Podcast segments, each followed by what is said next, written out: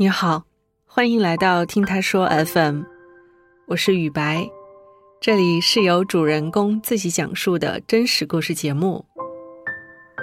马上就是中秋节了，大家准备回家过节了吗？或许有人因为种种原因，比如疫情，比如工作，而无法与家人团聚。独在异乡为异客，在外漂泊的心情和处境。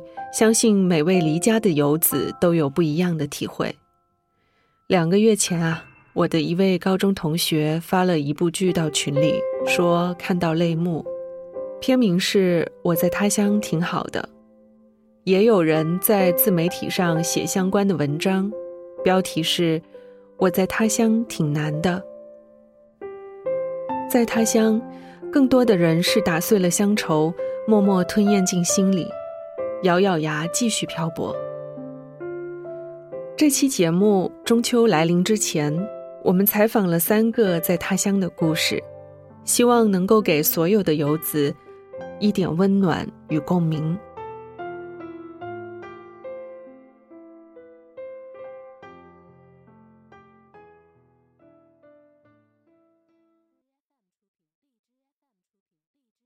我叫阿 Win，来自广州。今年二十二岁，现在在香港读书。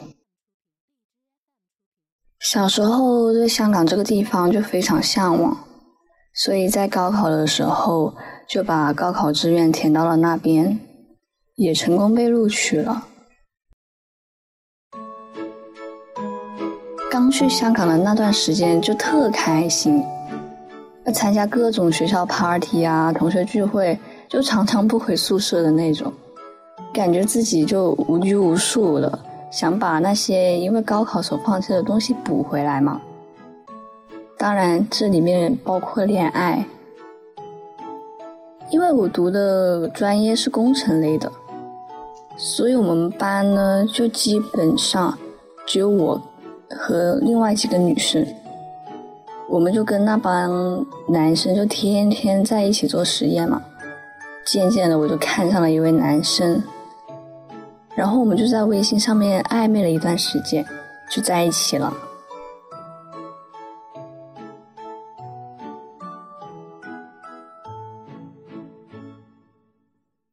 我跟他聊了几个月之后，就临近新年了，就父母那会儿就一直打电话问我回不回去，但那会儿我其实不想回去，想跟男朋友一起过。因为男朋友他父母也在国外嘛，所以过年的时候，我想的应该是我们两人的世界。我就跟我妈说：“哎呀，不回去了，还有好多论文没写完呢。”然后我妈就说：“在家看不都一样吗？拿回家来看。”她一直这样说说说，把我给说烦了。我直接就说一句：“我不想在家过。”可能报应就是来这么快吧。我刚说完这句话，没过几天，疫情就爆发了。刚开始的时候，我并没有改变我不想回家的念头，我继续在做我自己的事情，有空就跟男朋友出去逛逛街啥的。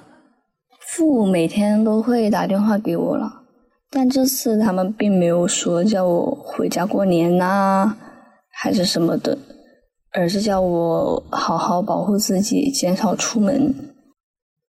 过年那天，我男朋友的父母就从国外回来了。当时国外还没有疫情嘛，所以他们来这边是不用隔离的。邀请我去他们家去吃团圆饭，就对于我来说，这不仅仅是餐饭吧，还是第一次见家长。刚去他家的时候，我就特拘束，就紧张，紧张的连鞋子都是他妈妈提醒我要脱的。因为他父母习惯了国外的生活模式嘛，菜系都是偏那边的，就比如土豆泥代替白饭，蔬菜就那几盘沙拉，不是我印象中的那种硬菜，什么鱼啊、鸡啊、鸭啊那种的，啊，吃的很不是滋味。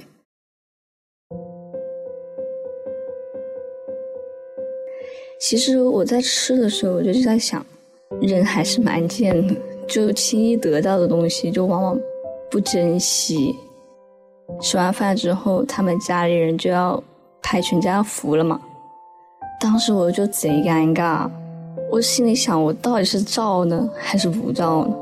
那为了避免尴尬，我就立马说：“我帮你们照吧。”他们也非常客气的就是说：“好呀，谢谢你。”就是那种感觉，就是给你，他们并没有想要你在一起照，就心里很不是滋味。然后结束之后，也不是说开心，就是很累很累的那种。男朋友一直问我要不要送我回去，我一直拒绝，就说不用了，因为我想一个人待着。回到宿舍之后嘛，我妈就打电话来了，她问我开心吗？今晚都吃了些啥？我就特嘴硬的说啊，吃的不错，他们家里人都对我挺好的。我接着问他：“你们呢？”我妈就把视频打开，我就看到我爸跟邻居他们坐在一起唠嗑、看春晚，然后旁边我儿时的玩伴也在那跟我 say hi 之类的。啊，那一瞬间我真的 眼泪都快流出来了，我就赶紧跟我妈说：“去洗澡了，不聊了。”挂了电话之后，我一个人就在 床边那里哭。然后就决定过几天收拾东西就回家。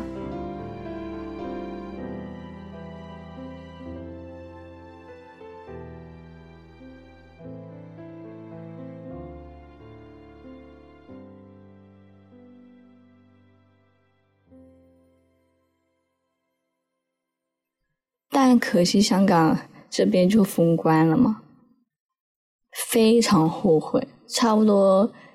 一到两年都没回家了，现在我不能抱怨吧，因为造成这种结局的还是自己，要为自己的冲动买单。这之后，我平时都会主动联系父母，就跟他们说说话，让他们开开视频看看他们。过几个月之后，我就在上网课的时候，就突然收到了一个快递消息。记得当时那段时间我没有买过什么东西，去拿的时候我还是有点慌的。我打开一看，发现里面是一袋又一袋的零食，还有一盒被泡沫包裹住的东西。拆开一看嘛，是我妈妈做的一些酱。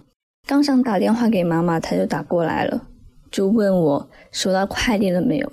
那时候我是真的非常非常感动。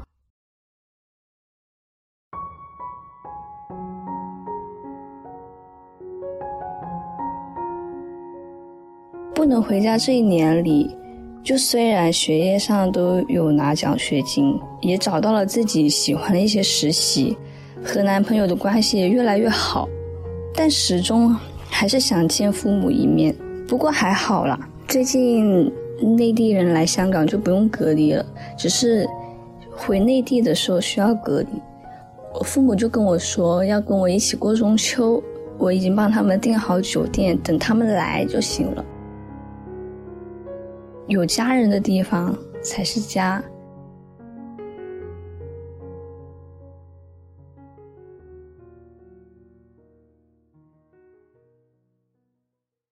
我叫小王，今年二十四岁，目前是在长春，现在的状况是整天在家躺尸。距离我上一次回家已经过去了十一个月。我是在二零二零年的十月底来到了长春，没想到的是后面因为疫情的原因，包括工作一直很忙，这期间一直没有回过家。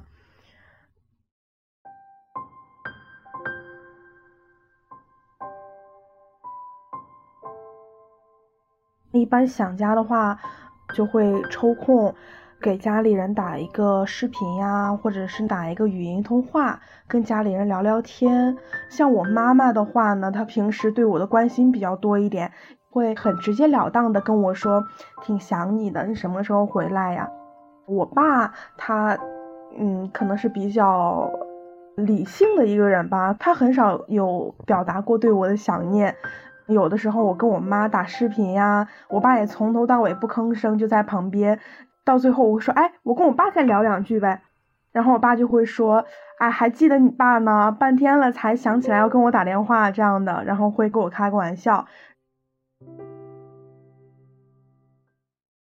每次我跟我爸通话的时候，我爸其实都会很关心的问我在这儿能不能吃得饱啊，这边饭菜的味道怎么样，合不合口，是不是我平时的习惯。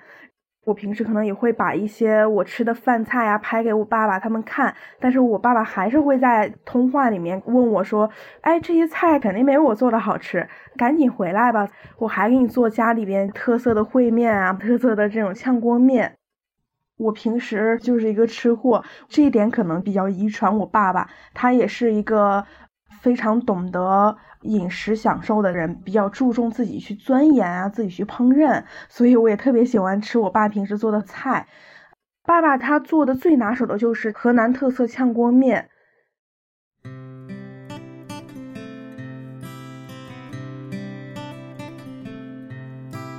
高中上学之后哈，一周才能回家一次，我爸我妈也都比较想我，也可能觉得我读的会比较辛苦。每周末回家，我们爸我妈都会去做这些菜给我吃，不用我自己说。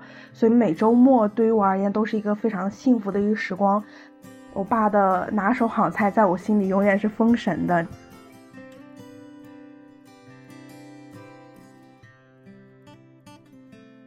在长春的话，马上有一年的时间了，还没有找到比较好的还原出家乡味道的一些饮食。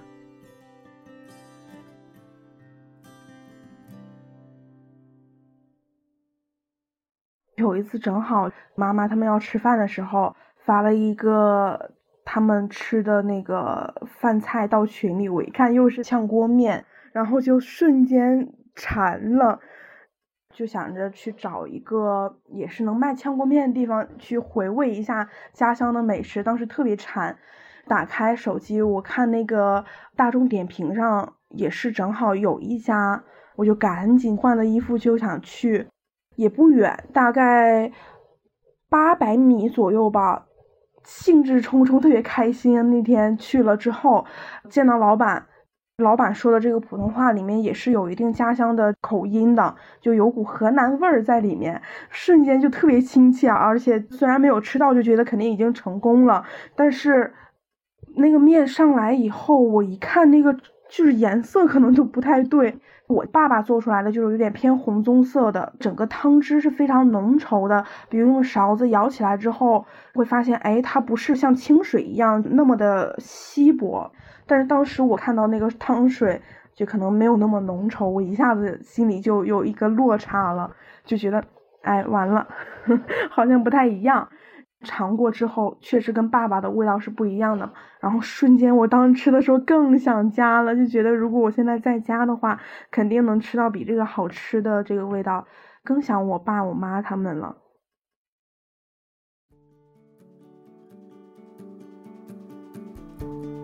原本就是想八月初回家，但是因为当时疫情啊，包括之前工作忙，一直被搁置。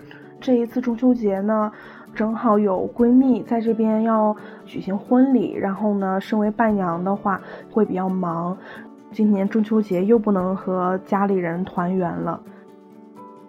等我闺蜜的婚礼举行之后，我就开始买票回家。回家第一件事情的话，肯定也是揪着我爸爸，让他给我做那个特色炝锅面，因为真的好久没有吃到，一年都没有尝过这个味道了。但是我感觉，嗯，等我回去之后哈，肯定不用我去揪，我肯定一推门，我爸他就已经做好在等我了。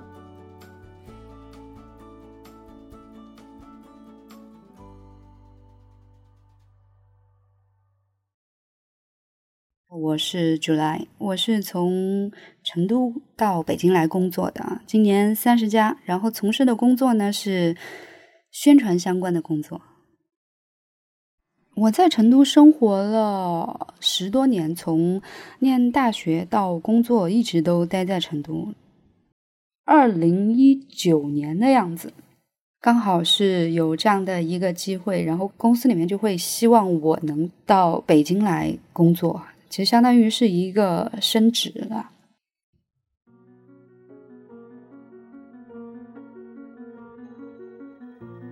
为什么叫九兰呢？因为我的生日是七月一号，然后我来北京那一天就是七月一号，所以我是带着非常沉重的心情发了一个朋友圈，就是成都暂别了。当天生日没有发生任何特别的事情，也没有吃一顿很特别的饭啊，那什么，就非常平静的打扫房间、卫生、安置新家的这样的一个心情来度过了。对我来说，北京最大的一个欣喜点就在于北京的光影特别好。我最喜欢的就是北京的秋天，但是过完秋天过后的那个冬天就不太美丽了。对于我们演出行业来说的话，过年放假会放的稍微长一些。我到家的时间应该是赶在了。疫情爆发的前面，在家待了大约是一周的时候，然后就开始有这样的一些新闻出现了。因为这个消息一开始出来的时候，对我来说最大的第一个直觉就是，它一定会影响到我的工作。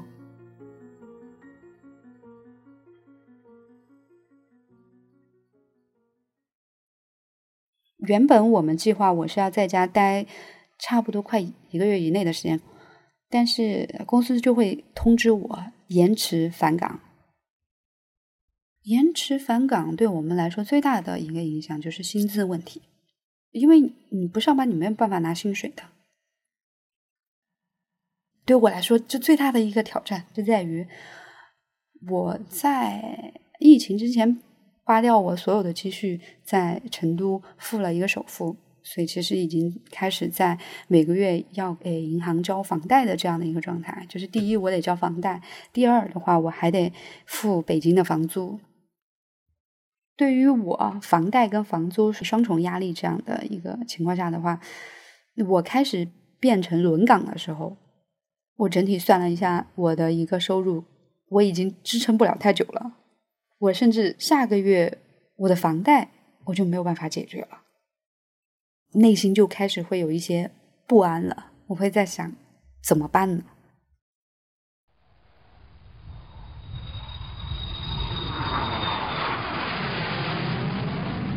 那个时候是公司就是一定要我回北京，所以其实在家里面也是整体是自己在上班的这样的一个状态，要处理所有的事情。我当时失眠的情况非常的严重，整宿睡不着。爸妈也会问我上班啊怎么样啊，但我从来没有跟我爸妈讲过已经拿不到多少收入这件事情。我现在的身体状况、精神状况，这些我都不太会跟父母分享。我单纯的跟他们讲这些事情，他们会增加他们的一些担心，但实际上来说的话，他也没有办法帮我解决这些事情。嗯，那时候就已经开始在找工作了，因为我已经完全停工在家了，然后再投过去，基本上是没有什么回应的，所以当时就完全是心灰意冷的这样的一个状态，觉得 OK，那我可能真的待不下去了。我搬过来的这些东西，我都开始打包了。在盘算这件事情的时候，投出去的一个简历让我去面试了。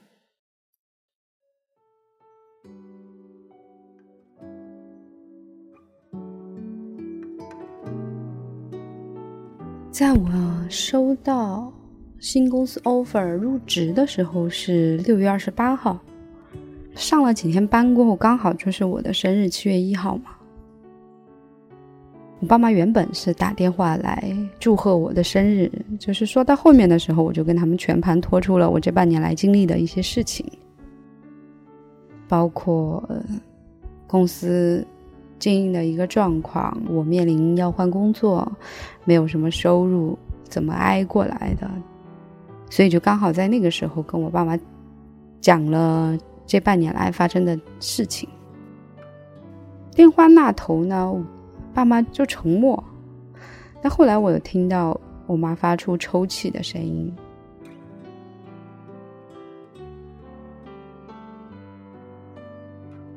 当下就跟我说：“嗯，找到新工作挺好的，你照顾好自己之类的话。”然后就挂断了电话。我挂完电话过后，我自己一个人疯狂的哭泣。大概过了半个小时吧，我收到了我妈的微信。女孩子一个人在外面，不用太辛苦。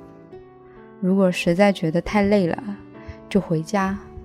虽然爸妈也没有很多钱，也没有太多的能力让你过得更好，但是也总比一个人在外面辛苦扛着要好。后来在北京的生活一直非常的忙，压力也非常的大。虽然经常下班的时候可能都已经看不到夕阳或者怎么样了，但总的来说的话，一面承受着工作给我带来的压力。一面也自己给自己打气。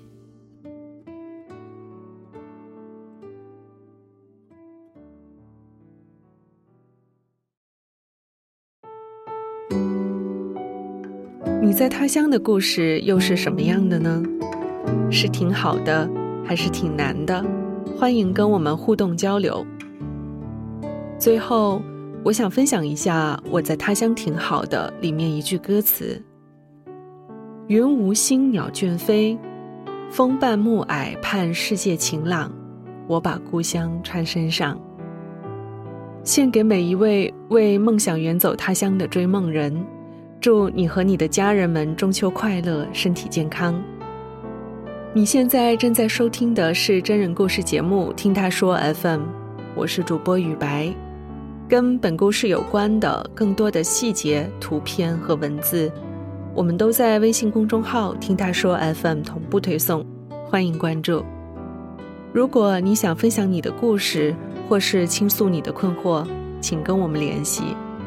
愿你的每个心声都有人倾听，每个故事都有回音。